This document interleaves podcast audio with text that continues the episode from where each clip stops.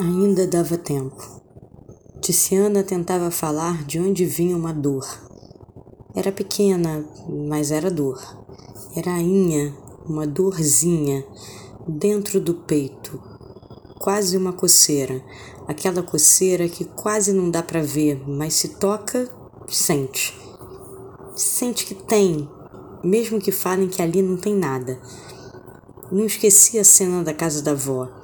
Ali parecia que manhã era tarde, tarde também era noite, noite manhã.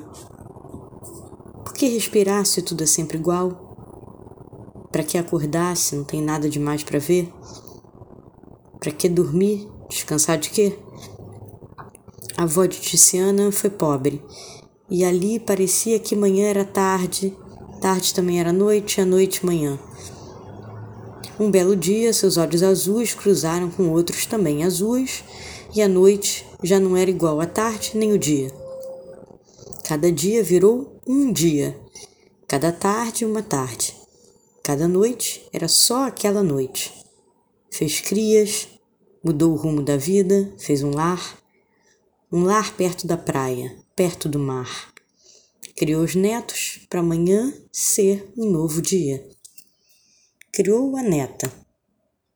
Desde que a neta nasceu, sua vida era a vida da neta. Então a vida passou a ser amanhã, a tarde, a noite da neta. E amanhã, tarde e noite da neta. E a neta, por sua vez, inventava algum outro dia. O dia que essa avó gostaria de ouvir. Essa avó tão jovem, tão ativa, tão imaginativa, do que seria ideal para as manhãs e tardes e noites dessa neta casada. Casada na cabeça da avó. Um dia desses o tempo já tinha passado. De várias manhãs, tardes e noites. A neta não casou com quem a avó pensou. A avó, que andava atrás da neta manhãs, tardes e noites, perdeu a disposição dos movimentos. Precisando de ajuda, parou de reclamar. Já não reclamava nem de manhã, nem de tarde, nem de noite. Ao invés de pedir ou planejar, começou a aceitar o que a vida ainda trazia, seja de manhã, de tarde ou de noite. Porque a partir dentro de casa, do banheiro para o quarto, do quarto para a cozinha, da cozinha para o quarto, Manhã tinha a mesma cara da tarde que tinha a mesma cara da noite. O que fazer quando o sol e a lua não mostram absolutamente nada? O homem, o homem inventou a manhã, a tarde e a noite quando tinha apenas o sol e a lua. Mas para ver o sol e a lua, ele saía da caverna. Velho não consegue sair da caverna. Para sair da caverna tem que andar, pular pedra. Talvez, talvez a velhice seja uma volta para a caverna que se faz na caverna? Desenhos, fantasias, ecos. Desenha-se o que se o futuro chegou?